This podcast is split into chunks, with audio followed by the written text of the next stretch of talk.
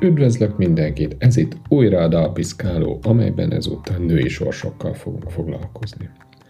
Első dalunk a vegyele N.O., amely eredetileg egy versnek készült, Sütő Fanni tollából, és később készített belőle dalt Girl in the Mirror.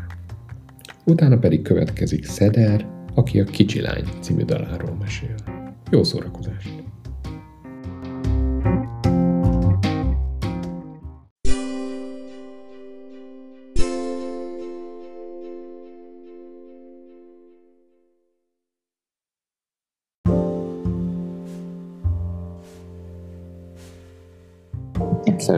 Szeretettel köszöntöm Sütő Fannit és Girl in the Mirror, akik az új daluk kapcsán látogattak el, hát csak virtuálisan hozzám. Sziasztok!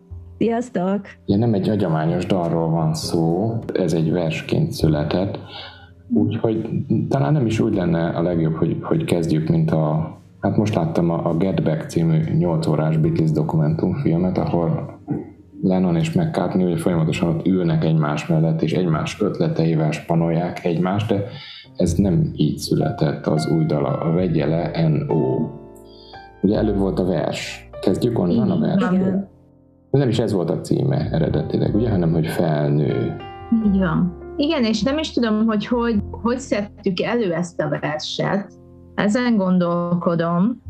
Ezt én egy, eredetileg egy felhívásra írtam a Gödöllő Irodalmi Díjra, ahol a női szerepek és a női irodalom volt a téma, és ezzel külön díjat is kaptam. És ugye az a, az a vers címe, hogy felkötőjel nő, ugye ez egy szójáték a nő, mint növekedik, és nő, mint ö, a társadalmi nem kapcsán, és érdekes egyébként, hogy átneveztük Vegyele Nóra, vagy Ennóra, ami szintén egy szójáték, de a no, mint nem, és a nő ékezet nélküli változatából született. És erre emlékszem, hogy ezt tavasszal küldtem el Eszternek, mert nekünk vannak ilyen periódusaink, amikor azt mondjuk, hogy most aztán nem fogunk dolgozni, mert mi nagyon sokat írunk együtt, és nagyon gyorsan, és ez tavasszal is egy ilyen periódus volt, amikor azt mondtuk, hogy ah, most nem dolgozunk, aztán hirtelen írtunk körülbelül két-három számot egy két hét alatt, és ez is, ez is így született. Nem tudom, te hogy emlékszel? Hát igen, valamikor tavasszal jött meg az ötlet rá, de úgy volt szerintem, hogy mint hogyha így nézegettük volna a régi verseidet, hogy mit lehet felhasználni, vagy hogy kerestünk valamilyen szöveget, és akkor az annak kapcsán eszedbe jutott, hogy jaj, de van még ez is, és akkor így bedobtad Facebookon a messenger Most már tudom, hogy mi volt. Van. Nem, mert a, a Rim Romance volt még Igen. a másik, amit akkor szedtél elő. Mert volt egy ilyen titkos projektünk, de azt nem tudom, hogy le akarjuk ezt spoilerezni, szerintem ne spoilerezzük el, mert egyszer majd lehet, hogy megvalósít látjuk, de az volt a lényeg, hogy így a nők a zeneiparban vagyunk-e hátrányos helyzetben, vagy nem, és ezzel próbáltunk valamit kezdeni, és ezzel kapcsolatban szedtünk elő dolgokat, és így találtuk meg ezt a verset, amit rögtön rákaptál. Hát én azt hittem, hogy dalt akarsz belőle csinálni, azért küldöd, úgyhogy rögtön rákaptam, és így... Én mindent azért küldök, mert dalt szeretném belőle csinálni, úgyhogy... Igen. Igen, tehát hogy ez úgy nézett ki, hogy eh, Fanny elküldte az eredeti verset, és akkor így eh, próbáltam benne megtalálni így a főbb eh, pontokat, tehát hogy mi legyen mondjuk a refrén, mi legyen a verze, mert hogy ugye a vers az egy ilyen folyószöveg, tehát ott, ott, ott ugye nincsenek olyan szinten ismétlődések, hogy mint egy visszatérő refrén, és akkor ki kellett választani benne, hogy na most ebből legyen refrén, ebből meg ne, ne refrén, tehát egy ilyen mesélős rész legyen, úgyhogy tehát ez izgi volt. Vágtál is belőle? Maradt ki belőle szövegrész?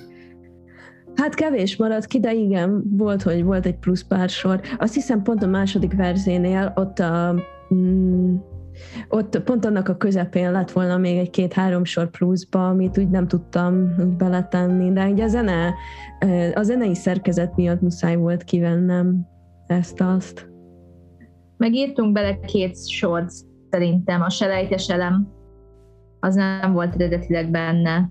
Aha, a, igen. A homlokodon piros X, azt a részt szerintem hozzáírtuk a dalhoz. amikor az új címet adtátok, hogy vegye le NO, mert két jelentését megemlítetted, a hát szójáték szintén, így, így, hogy NO, még van egy harmadik is, tehát hogy nitrogén monoxid ilyen jelentése is van, ami, Na, tessék. ami a K-gáz, mint utána olvastam, ugye a, a szülésnél használják ezt a hát enyhe fájdalomcsillapítót, ami azért különösen kapcsolódik ide, mert ultrahanggal kezdődik a vers, ugye? Uh-huh. És ezt a, hát általában örömnek, örömpillanatnak állítja be a média ezt a pillanatot, amikor a, hát kicsit gicsesen is már láthatjuk, hogy ott ül, ülnek a szülők, és akkor megállapítja a nővér, vagy, vagy hát ez a bizonyos szakember, Asszisztens. és akkor megállapítja a nemet. De uh-huh. utána a szövegben látjuk, hogy nem mindenki egyformán örül ennek a jelenlévők közül. Ez a kislány ez annyira hangsúlyos, hogy még képileg is megjelenik az album borító grafikán, így nagybetűk egy kislány. Igazából ez volt a, a, munka, a kislány, az a munkacíme volt a darabnak, mert ugye ez elég sokat ismétlődik benne, és és aztán lett a vegyelenó, mert valahogy amikor elkezdtük tervezni a borítót, nekem nagyon egy ilyen periódusos rendszeres kép ugrott be, nem is tudom, hogy miért, úgyhogy ezzel maradtunk. De igazából nekünk, nekem, tehát ez egy személyes élmény olyan szempontból, hogy nekünk a családban mindig elmondták, hogy nekem apukám fiút akart, mert a fiú lettem volna, akkor ugyanúgy hívtak volna, mint apukámat, és ugyanúgy hívtak volna, mint apukám apukáját, és hát aztán úgy végül is megtanult örülni nekem, de hogy, hogy volt egy ilyen keserűség benne, ráadásul a nagymamám meg mindig elmondta, hogy ő meg lányt akart, mert hogy nagymamámnak fia is van, meg lánya is van, de hogy a lánya foglalkozik inkább vele, úgyhogy imádkozott Szűz Máriához, hogy kislány legyek, és ez mindig ilyen nagy családi konfliktus volt, hogy, hogy mi is vagyunk tulajdonképpen, vagy szóval, hogy, hogy milyen elvárások voltak rajtam már azelőtt, hogy megszülettem volna. Úgyhogy ezt, ez, ez az eredet ennek a két sornak. De aztán nyilván nem csak én létezek a világban, hanem ez egy nagyobb problémára is akár reflektálhat. Akkor ez a személyes történet teljesen visszaköszön, hogy apát fiút akar, hogy a család neve tovább éljen. Ez teljesen.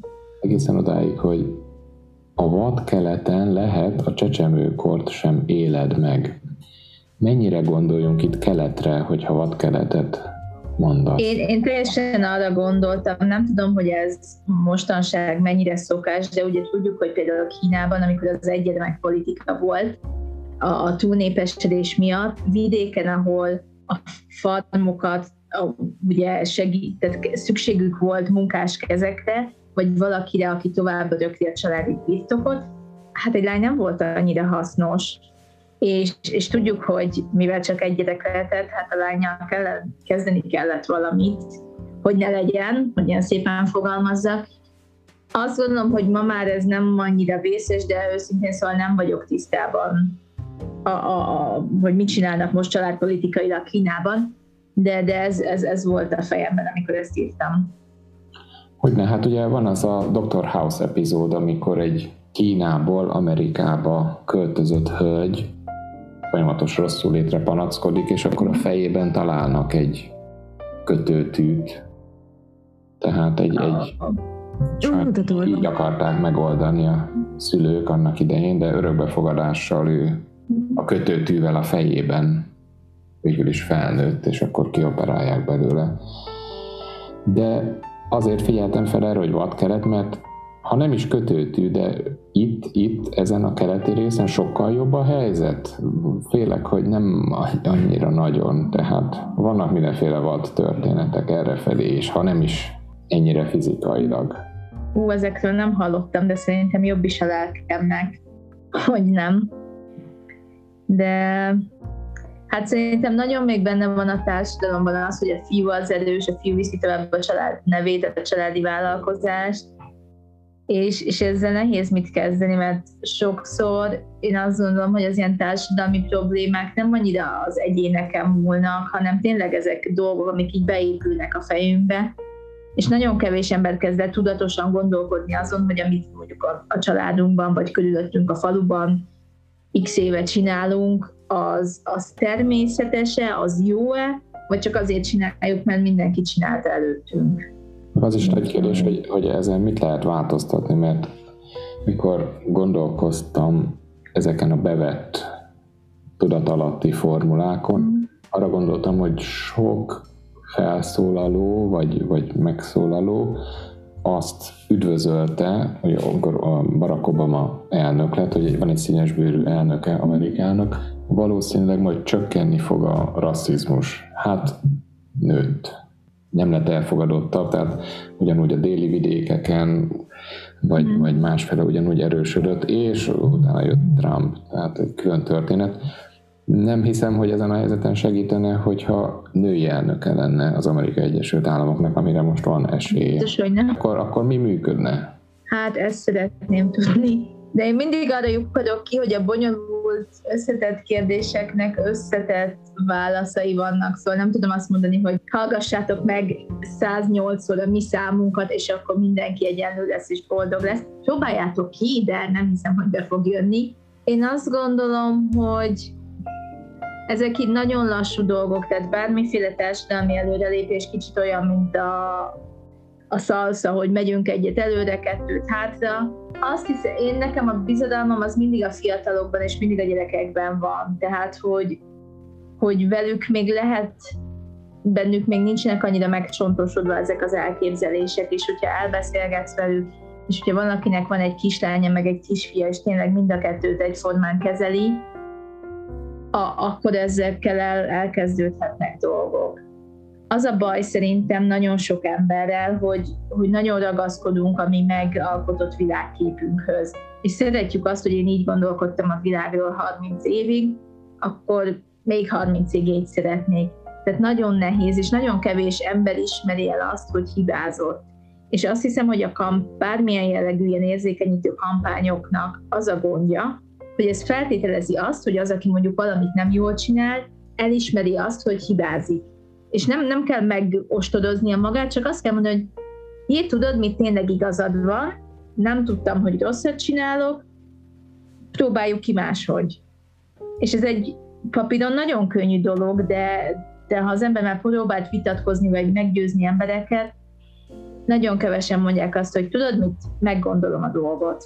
Úgyhogy sajnos nagy, nagy megoldást nem tudok javasolni. Szerintem kellenek művészeti alkotások, kell az, hogy, hogy leüljünk és beszélgessünk, és meghallgassuk a másikat. Tehát ne az van, hogy most jó, beszél ott, én meg addig elgondolkodom, hanem tényleg próbáljuk megérteni a másik oldalt.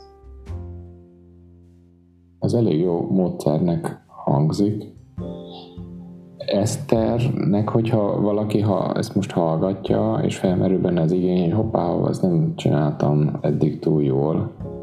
Eszternek is van egy ilyen tippje, hogy ha egy konkrét cselekvést kéne javasolni, akkor holnaptól mit kéne másképp csinálni? Hát az nagyon fontos lenne szerintem, hogy beszéljünk ezekről a dolgokról. Mert lehet, hogy mondjuk nekem volt erről egy véleményem, de nem beszéltem róla, és ez az első alkalom, hogy ezt mondjuk egy zenei alkotásba felmerem vállalni. És hát szerintem ez nagyon fontos lenne, hogy a nőket bátorítsuk arra, hogy beszéljenek az élményeikről. Mert szerintem sokan úgy vannak, sokan nem is tudják, hogy például nem, tehát hogy valamilyen elnyomásban élnek.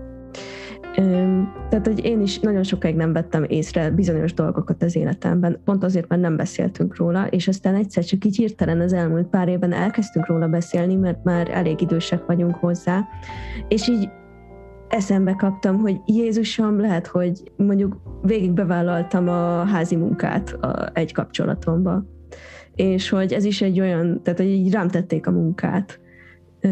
De én ezt nem vettem észre, mondjuk és erről beszélni kellett. De erre egy utólag jöttem rá.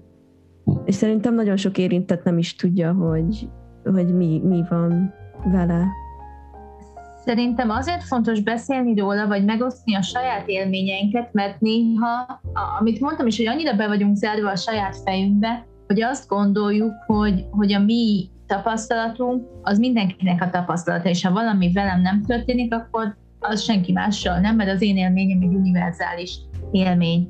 És nekem az segített sokat gondolkodni ezen a témán, mert azért azt hozzá kell tenni, hogy elég szerencsések vagyunk, szerintem itt mindketten egy nyugati társadalomban élünk, fehér közép osztálybeli egyetemet végzett nők vagyunk, tehát hogy azért érnek, nyilván érnek megkülönböztetések, de azért el kell mondani, hogy ez, ez azért jó élet sok más, más emberhez képes, de hogy például nálunk, én Franciaországban élek, a, a baráti körben tényleg az van, hogy a fiúk és a lányok egyforma módon megosztják a, a házi munkát, de anélkül, hogy a fiúk azt mondják, hogy nézzetek rám, én milyen csodálatos vagyok, én altatom a gyerekemet, adjatok három érdemérmet.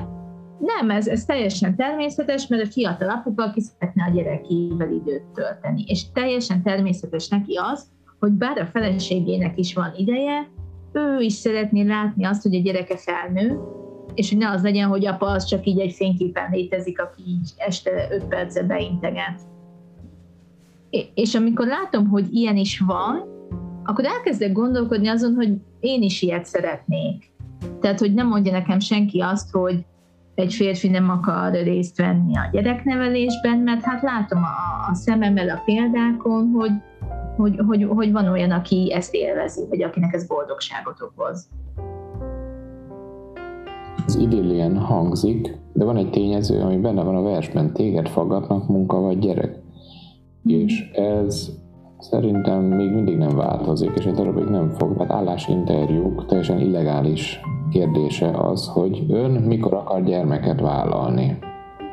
Ak- akkor, ha már így ennyire személyes a vers, akkor, akkor feltételezhetjük, hogy átérted ezt a kérdést, neked szegezték, ugye? Nem, hál' Istennek ez, ez még nem történt meg, én elég, elég fiatalon voltam csak állásinterjúkon, aztán valahogy mindig csak mindig kaptam munkát állásinterjú nélkül, meg nem tanár vagyok, tehát nem multikkal dolgozom már, tehát ilyenekkel nem fárasztanak. Illetve azt is kell tudni, hogy Franciaországban egészen más a, a, a gyes meg a gyet, tehát ott talán három-négy hónap után vissza kell menni dolgozni, és szerintem itthon azért foglalkoznak ezzel annyira, mert akár két-három évig eltűnhet egy anyuka a munkahelyről, amit a cégnek aztán fizetni kell. Tehát teljesen nyilván nem korrekt, hogy ezt megkérdezik, de hogy én meg tudom érteni logikusan, hogy miért kérdezik meg, akkor is, hogyha semmi közük hozzá.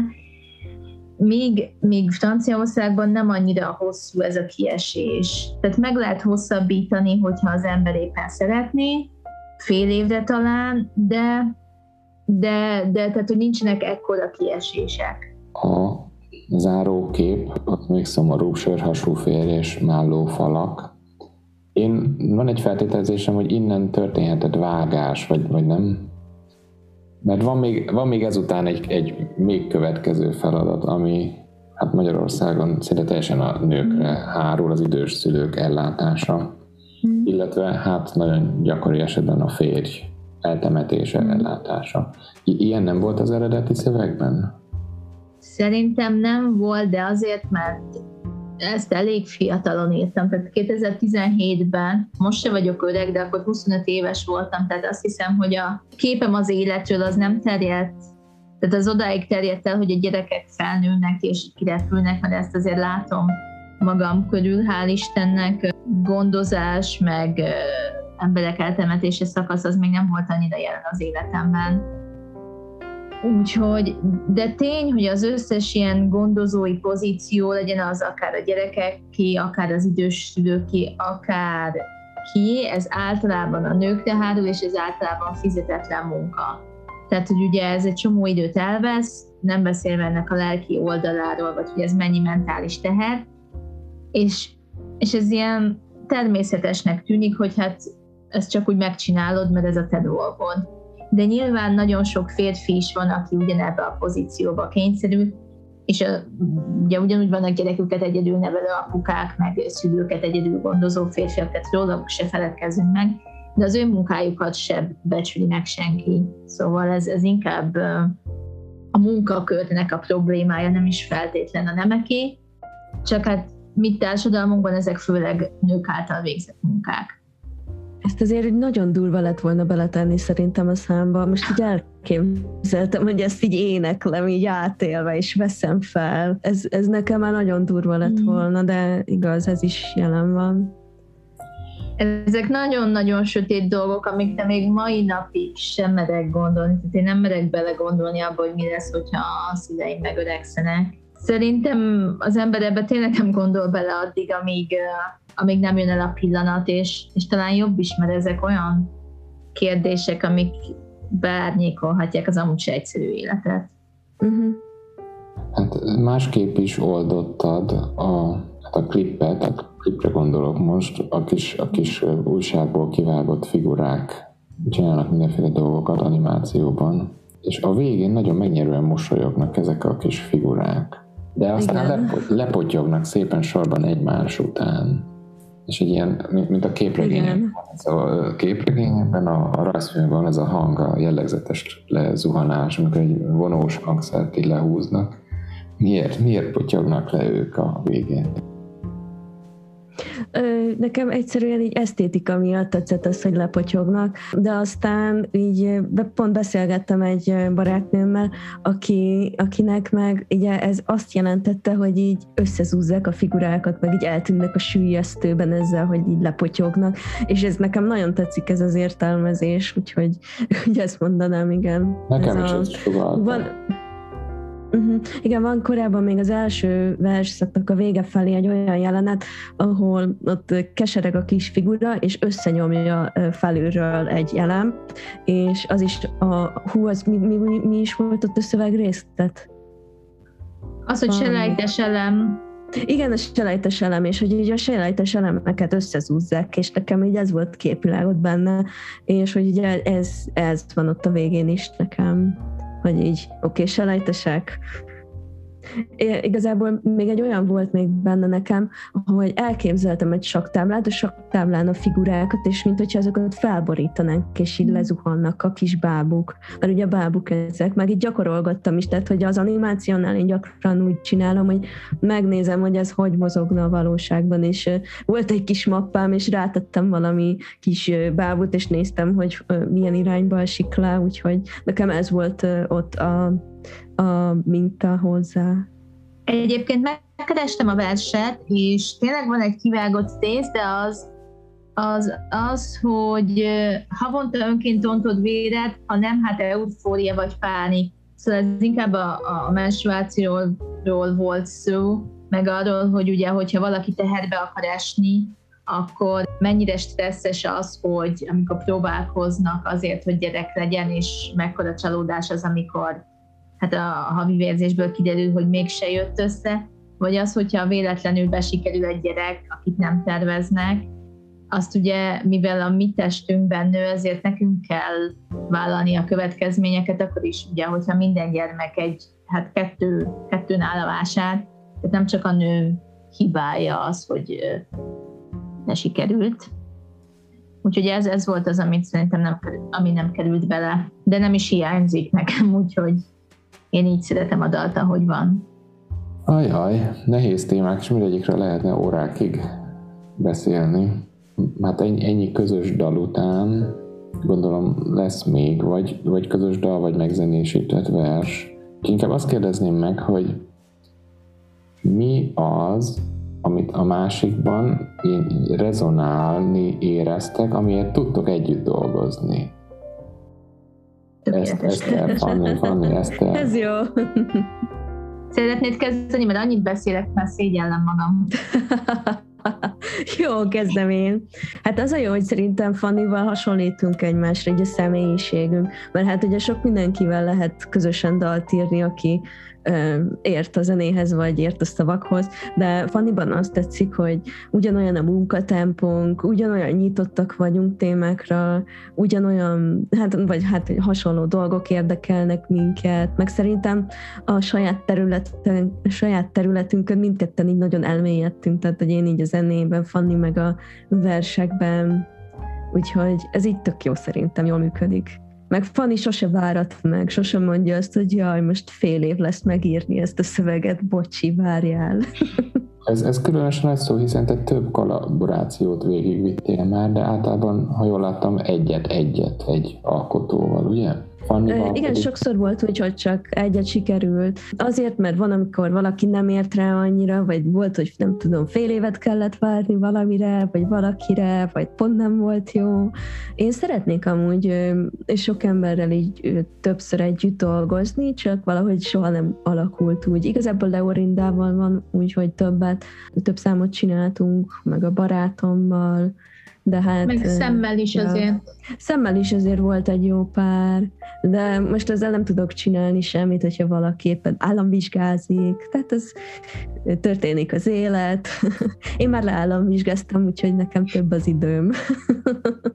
Azt szeretem Esztedben, hogy amit ő is elmondott, hogy igazából gyorsan dolgozunk, tehát mi olyanok vagyunk, hogy leülünk és megírunk egy délután egy számot és vagy legalább az első vázlatot, és én egy türelmetlen ember vagyok, ezt be kell valljam. Tehát én olyan vagyok, hogy megvan az ötlet, bum, én rögtön akarom, és én se tudok arra várni, hogy jó, hát majd egyszer megcsináljuk.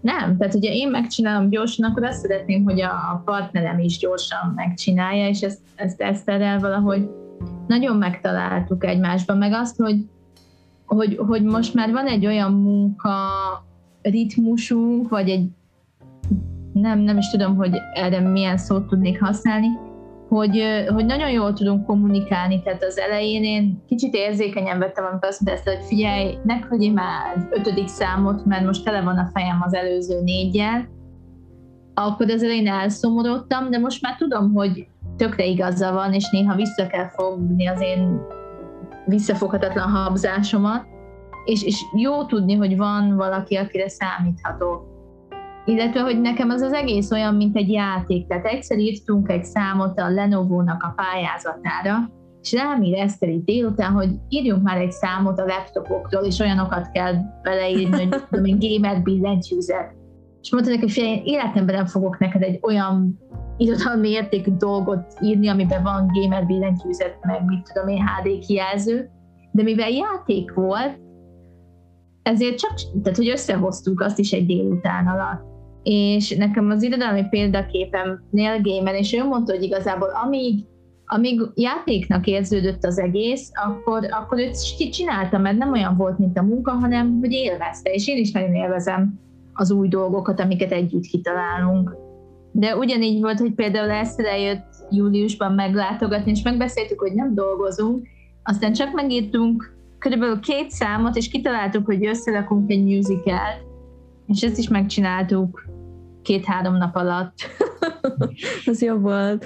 De azt hozzátenném, hogy amikor Fanni azt mondja, hogy megírtuk, akkor az énekdallamot írtuk meg, tehát hogy az nincsen kész, akkor még de hogy az ének dallama, meg a szövege az megvan, utána még azért jó sok munka jön a hangszereléssel, felvétellel, videóban, meg minden. Keverés, igen, igen, tehát hogy mm, több munka az azért, de végül is a szám lényege az az, hogy így maga az alapötlet az az azért úgy viszonylag gyorsan megszületik. És mondjuk én azt nem szeretem, amikor valaki magán az alapotleten ül nagyon sokáig, mert az hát nem lehet haladni, nem lehet mit csinálni. Nem mindenkinek megvan a maga munkatempója, van, aki tényleg így jobban, jobban elmélyül egy-egy ötletben, és akkor így jobban húzza. Sütő Fanninak és Garinda Mirornak nagyon köszönöm, hogy mesélt a vegyele NO, vagy inkább NO hogy, hogy lenne jobb, ha ejteném? Ez jó kérdés. Én, én nónak mondanám. És te Eszter? Hát én NO, mert hogy a, a szövegben is úgy volt. Ja, NO, tényleg, vagy jelent, én úgy mondtam. De egyébként bárhogy lehet. Akár még nitrogénmonoxidnak is, ugye? Minden lehet. Köszönöm szépen, hogy meséltetek a dalokról, és mivel még decemberben veszük ezt fel, ezért kellemes ünnepeket kívánok. Köszönjük. Köszönjük. Viszont. viszont.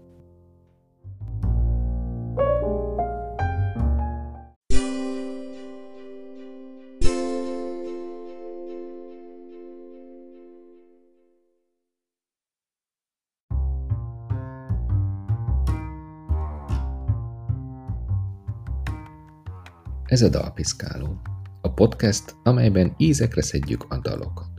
Az elhangzott témákhoz kapcsolódó képek, videók és dalok megtalálhatóak a Dalpiszkáló Facebook és Instagram oldalakon. Az adások elkészülését a buymeacoffee.com per Dalpiszkáló oldalon lehet támogatni. Köszönöm, hogy hallgattok, köszönöm, hogy követtek.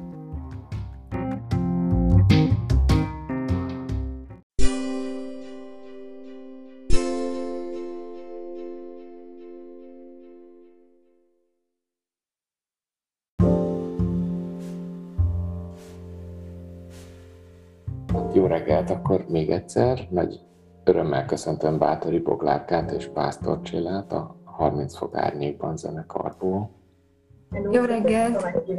Azt írta valaki, aki kezeli a social médiát, az Boglárka kezeli, ugye? Én voltam. Aha, igen, igen. Visszatekertem az Instagramon, és azt írtad, hogy 2015-ben volt az első koncert, amely akkor még csak két gitárból állt, és jazz játszott. Teltek múltak az évek, a zenekar számos formációt megélt, elszakadtunk a jazztől, és most saját számokat írunk. Ja, és egyébként ingyen sör lett volna a zenekar neve. Ennyi év elteltével bányátok el, hogy nem ingyen sör lett az Ja, nem. Szerintem igazából eredetileg is azért nem lett az a neve, mert hát attól féltek a srácok, hogyha az lesz kiírva mondjuk egy táblára, egy hely elé, hogy ma este ingyen sör, akkor az emberek csalódottak lesznek, mikor kiderül, hogy csak egy zenekar. és nem ingyen piac. Pedig már ott, ott volt egy kis bögre is, amire rárajzoltátok ezt a feliratot, ugye? Ö, igen, hát azt a gitárosunk apukája csinálta. Az első fellépésük egy ilyen kerámiázós workshopba volt a gitárdúónak, és akkor ott volt a gitárosnak az apukája, és akkor ő már úgy gondolta, hogy ezt az ingyen sor az ilyen végleges és rárakta egy bögrére. Aztán hát úgy maradt. Meg van még ez a bögre amúgy? meg, meg Valami. használjuk. Ah. És abból, a, amit említettél, két gitáros eredeti felállásból kimaradt meg. A Herendi Botond, ő lett a, ő, ő még most is van, ő a gitárosunk. Akkor mondhatni, ő az ősi tag, az alapító. Uh-huh. Igen, így kb. ő a zenekar apja. Igen. Aha. És ho- hogy jöttek a többiek sorban? Én vagyok a második legrégebben, én még a jazz formáció felállásba is játszottam, akkor a két gitár mellett már volt egy ének, és kerestek uh, szólóhangszert, és akkor így jöttem én szakszofonnal, csak aztán elment a gitáros, aztán elment egy énekes, aztán kerestünk egy másik énekes, utána jött a csillag. Mint. Mint basszusgitáros, igen. Aztán elment az az énekes is, aki akkor volt, és jött egy másik énekes, aztán jött egy dobos, aki jelenleg van, utána elment az énekes, lettem én az énekes, többiek, akik jelenleg a tagok, ők pedig sorban ezután érkeztek. Igen, úgyhogy megértünk egy kisebb népvándorlást, de most a mi felelása szerintem egész stabil. Most már így három éve lassan. Örülök, hogy nem vagytok fáradtak, mert láttam az Instagramon, hogy tegnap a Pöttyös Bögre kávézóban felléptetek. Igen, Elég jól nézett ki, pedig hogy este hatkor volt, de jól be volt világítva az a kávézónak a saját világítása. Tiszta nappali fényben. igen, igen, meg az ablakkal szemben ültünk, és a, a szemben lévő fal az tele van ablakokkal, egészen nappali fények voltak még kint is, meg is lepődtem. Láttam a Youtube-on a kis bemutatkozó videóitokat, ez tök jó ötlet, hogy mindenki mesél magáról. És ott mesélte Csilla, hogy ott dolgozik a Pöttyös bögrében, szóval akkor adott volt a kapcsolat. De mégis adódik a kérdés, hogy így, hogy A38-ban léptetek fel fesztiválokon, több helyen, mi az, amit még egy kávézós fellépés tud adni nektek, amiért azt mondjátok, hogy na, üljünk össze, csináljuk, ez, ez jó lesz. Ugye a zenekar hat tagból áll, amit elég nehéz összeszervezni, különösen most ebben a tavaszi zsongásban, és ezen a koncerten csak hárman léptünk fel egy akusztikus felállásban, ami egy teljesen új dolog volt nekünk így közösen. Voltak már ilyen kis akusztikus videóink YouTube-ra, de, de hogy még koncertet így nem adtunk. És öm, úgy voltunk vele, hogy, hogy ezt egy ilyen baráti közegben szeretnénk kipróbálni először. Akkor a közönség is főleg barátokból állt? Láttam ott kis gyerekeket, meg békés Igen, ott voltak a munkatársaim, családja, meg a barátaink, meg néhány ilyen pomázi arc. Tök jó volt ott lenni egy saját koncertünkön kívülről. Én ugye nem játszottam, csak néztem, és tök jó volt. Máshogy válogattok ilyenkor dalokat, mint mondjuk egy fesztivál fellépésre? Abszolút, mivel hogy a zenénknek szerves részét képezi a húvós szekció, és ők most mind zenész nem voltak jelen, ezért pár olyan dalt ki kellett hagynunk, ahol, ahol igazából elképzelhetetlennek tartottuk, hogy jól szóljon nélkülük a dal. Lehet, hogy majd a későbbiekben ezzel is kísérletezünk. Most nem volt, őszintén nem volt sok időnk próbálni erre a koncertre, ezért inkább biztosra mentünk, de nem tartom kizártnak, hogy, hogy azokat is megpróbáljuk, viszont nagyon más ilyen kevés hangszerrel énekelni, nagyon-nagyon hangsúlyos lesz az összes szöveg, és igen, volt pár pillanat, amikor azt gondoltam a koncert közben, hogy hm, lehet, hogy ezt nem kellett volna, amikor itt a kisgyerekek totyogtak előttem, és, és ilyen tátott szájjal hallgatták, hogy mit énekelek, akkor néha azt gondoltam, hogy lehet, hogy ezt a dalt nem biztos, hogy kellett volna, de alapvetően tetszett nekik. Elhangzott-e a féltékeny nők dala? El- A Spotify-on, mint alkotók, ketten vagytok megjelölve a féltékeny nők dalánál, illetve Herendi Botond. Hogy oszlott meg ott az írás? Hát az úgy kezdődött, hogy én akartam írni egyszer. Hát volt egy dallam a fejemben, és azt találtam ki, hogy én arra akarok írni egy ilyen, egy ilyen túlzó szöveget, egy ilyen, egy ilyen paródiát azokról a nőkről, akik féltékenyek. Nyilván valamennyire mindannyian éreztük már ezt, de így nagyon ki akartam forgatni. És hát nagyon sok idő volt egyébként, mire a dallamra megszületett a szöveg, nagyon sok próbálkozás volt, a legtöbb az kudarcba fulladt, és aztán egyszer csak így, nem tudom, valahogy kigurult, de előtte nagyon sok ilyen beta verziója volt, de már olyanok is voltak benne, hogy hogy nem tudom, ilyen számonkérés, hogy miért volt ott a Margit a kocsmában veled, meg ilyen, ilyen szövegrészletek is voltak, ez katasztrófa. és aztán végül ki, kialakult. Javarészt ugye, hát a szöveget aztán így én írtam meg, de a Csilla sokat segített benne, ott, ahol nem jött mondjuk a rím, ez általában eleve így szokott lenni, hogy ketten írunk egy szöveget, és hogyha valamelyikünk elakad, akkor a másik friss szemmel, ha ránéz, akkor ki tudja egészíteni, vagy valami sokkal jobb rímet átszületni. És a hangszerelés azt meg a Boti csinálta. Ő találta ki az akkordokat alá, meg van a számban ilyen fúvós rész, ilyen aranzsokkal, azt is ő írta meg. Szóval így igazából még írtuk a szöveget, és Boti hangszerelt. Belemehetünk a szövegbe? Azt írja, hogy Persze. olyan nagy a világ, és túl sok a nő, mindig beléjük botlasz, hát nem meglepő, hogy a férfi csélcsappá vált. Kicsit itt kap egy kis feloldozást is ez a karikaturisztikus karakter, egy kis mentegetést, hogy hát Persze. de ez így, de ez így elhangzik így férfiaktól, nem? Hogy hát, hát ők nem tehetnek róla, hát. Van, hát. Persze. hát ez így van. Nincs mit tékíteni. Ez, ez így elhangzott már, hogy hallottátok, és akkor úgy, úgy vettétek bele? Vagy csak Hát, mint közhelybe emeltétek?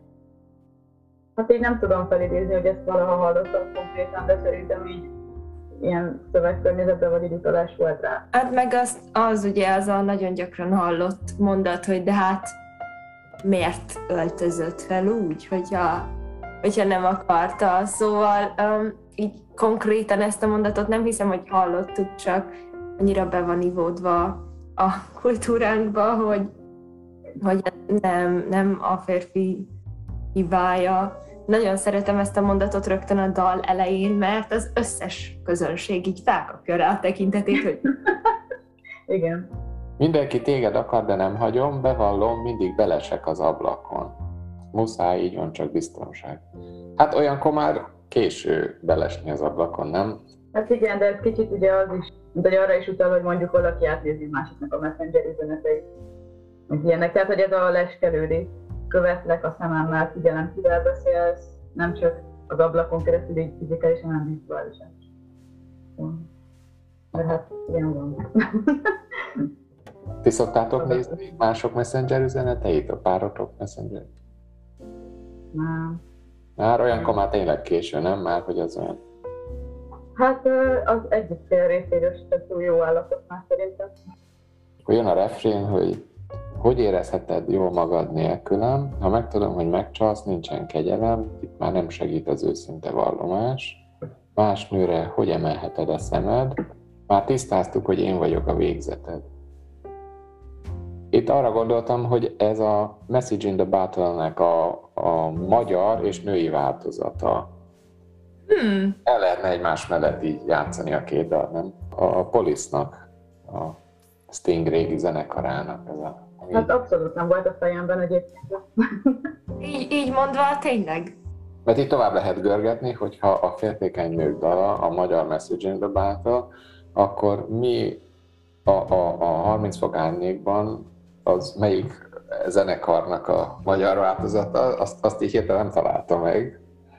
De ha akarnátok segíteni a hallgatónak, akkor nincs így ötlet, hogy mihez lehetne hasonlítani? Ezen mi is szoktunk gondolni.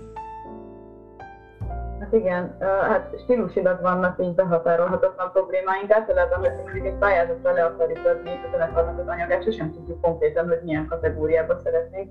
Mert nyilvánvalóan könnyű zene, de hogy azon belül így nem nagyon határozzuk meg, hogy milyen stílusunk, és nem igazán tudjuk megfogalmazni. Mert vannak rockos számaink, ez a féltékeny lesz pont még a jazzes korszakunkra utal vissza stílusilag, vannak népiesebb dalaink, szóval így nem tudnám megmondani, hogy milyen zenekarnak, vagy mi a magyar. Mert sok zenéből inspirálódunk, inkább különböző zenekarokból, és nem egy konkrétból. A jelenlegi dalaink, ugye ez az első albumunk, ami megjelent, nagyon még a kezdeti állapotokat tükrözik. Én azt érzem, hogy most kezdünk egy ilyen egységesebb stílus felé elindulni, de még nem teljesen világos számomra, hogy ez mi lesz pontosan. Úgyhogy ez igazából még egy ilyen nyitott kérdés, hogy mi hol fogunk megállapodni, ha egyáltalán valaha megállapodunk. Szívem neked adom, az sem elég, gyűjteményedbe csak egy kellék. A lánc csak azt fog igazán. Hát igen, az a biztos, ugye? A, lá- a lánc. Igen, hát ez kicsit ez a terrorista kapcsolat, hogy amikor valaki annyira nem engedi a másikat el, hogy hát igen, itt el van viccelve, mert egy ilyen vicces szövegbe van belefoglalva, de egyébként nyilván láttunk már olyat, amikor valaki sem sehova nem engedi el a párját, kb. bezárja otthonra, hogy nem mehetsz el a barátaiddal, sőt, nem mehetsz el a nem tudom, mecccsire, nem mehetsz el sehova, és kb. így ezt akarja leírni, hogy, hogy tényleg már így, hát szóval, de láncra verik a párját valaki. Igen, csinálják. ez már- Nem szabad. Itt még volt olyan ö, ötlet is az elején, hogy az utolsó refrénnek a szövegében legyen egy ilyen bezárlak a pincébe. a. Igen. Ha tötyogós kis gyerekek nem is értik, de a közönség szokta szeretni ezt a dalt. Nagyon.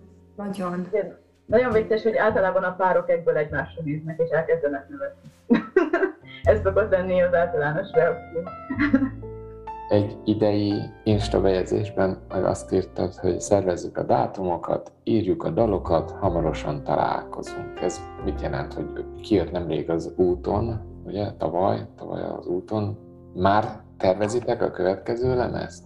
Hát igen, az úton az igazából csak egy összefoglalója volt az eddig megjelent dalainknak, azokat már évek óta játszottuk, csak ugye hát financiális problémák miatt nem nagyon tudtuk őket kiadni, és tavaly jutottunk el oda, hogy végre össze tudtunk már szedni annyi pénzt, hogy akkor az eddigi összes dalunkat felvettük, így összesűrítve, hogy akkor jó, hát nem az, hogy letudtuk, de kb. most végre ki vannak adva, és akkor most már tovább tudunk lépni, közben egyébként már rengeteg dal szüleményünk volt, úgyhogy hát tervezünk idén egy kis lemezt, három dallal, és, és igazából már megvan egy fél nagy lemezünk.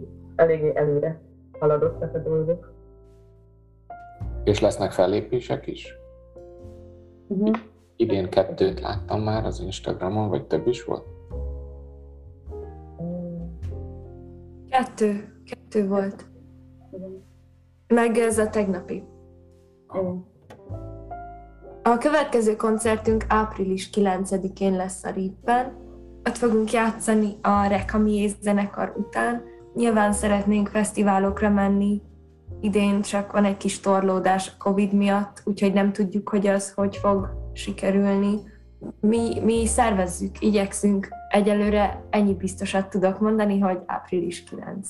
Igen, olvastam, hogy a, akik a pandémia alatt sikerült megerősíteni a rajongó táboraikat, megjöttek ki lemezek, azok most nehéz helyzetben vannak, mert a torlódás, amit említettetek, hogy hát a, a nagyok is most jönnek vissza és elfoglalnak mindent, szóval nagyon mérgesek vagytok most Duali pára, hogy elfoglalja a nagy színpadot? Persze, igen, kimondottan Duali pára vagy mérgesek. Igazából mérgesek nem vagyunk, csak így, hát jó lett volna most így kipróbálni magunkat így fesztiválokon, akár kisebb színpadon, amire talán már esély is lett volna, ha nincsen Covid. Hát meglátjuk, aztán hát ha valahogy mégiscsak sikerül bejutni valahova. Mi nyitottak vagyunk mindenre, meg várjuk nagyon. Szóval mindenképp, ugye csak az áprilisi koncert a biztos. Az biztos, igen. Többféle szervezés alatt van igazából. Az is van, kicsit el is özönlötték a zenekarok a helyeket, szóval, hogy nehéz most így nekik is, meg nekünk is szervezni. Kacsakő. Kacsakőbe is megyünk. Ja, tényleg. Az is fix. mikor lesz? Igen, június 26-án a Kacsakőben Szentendrén játszunk. Bátori Boglárkának és Pásztor Csillának nagyon köszönöm, hogy ezen a kora hétfői időpontban velem tartottak, és a legjobbakat kívánom mind koncertezésileg, mind a nagy lemezt illetően. Köszönjük És szépen köszönjük szépen!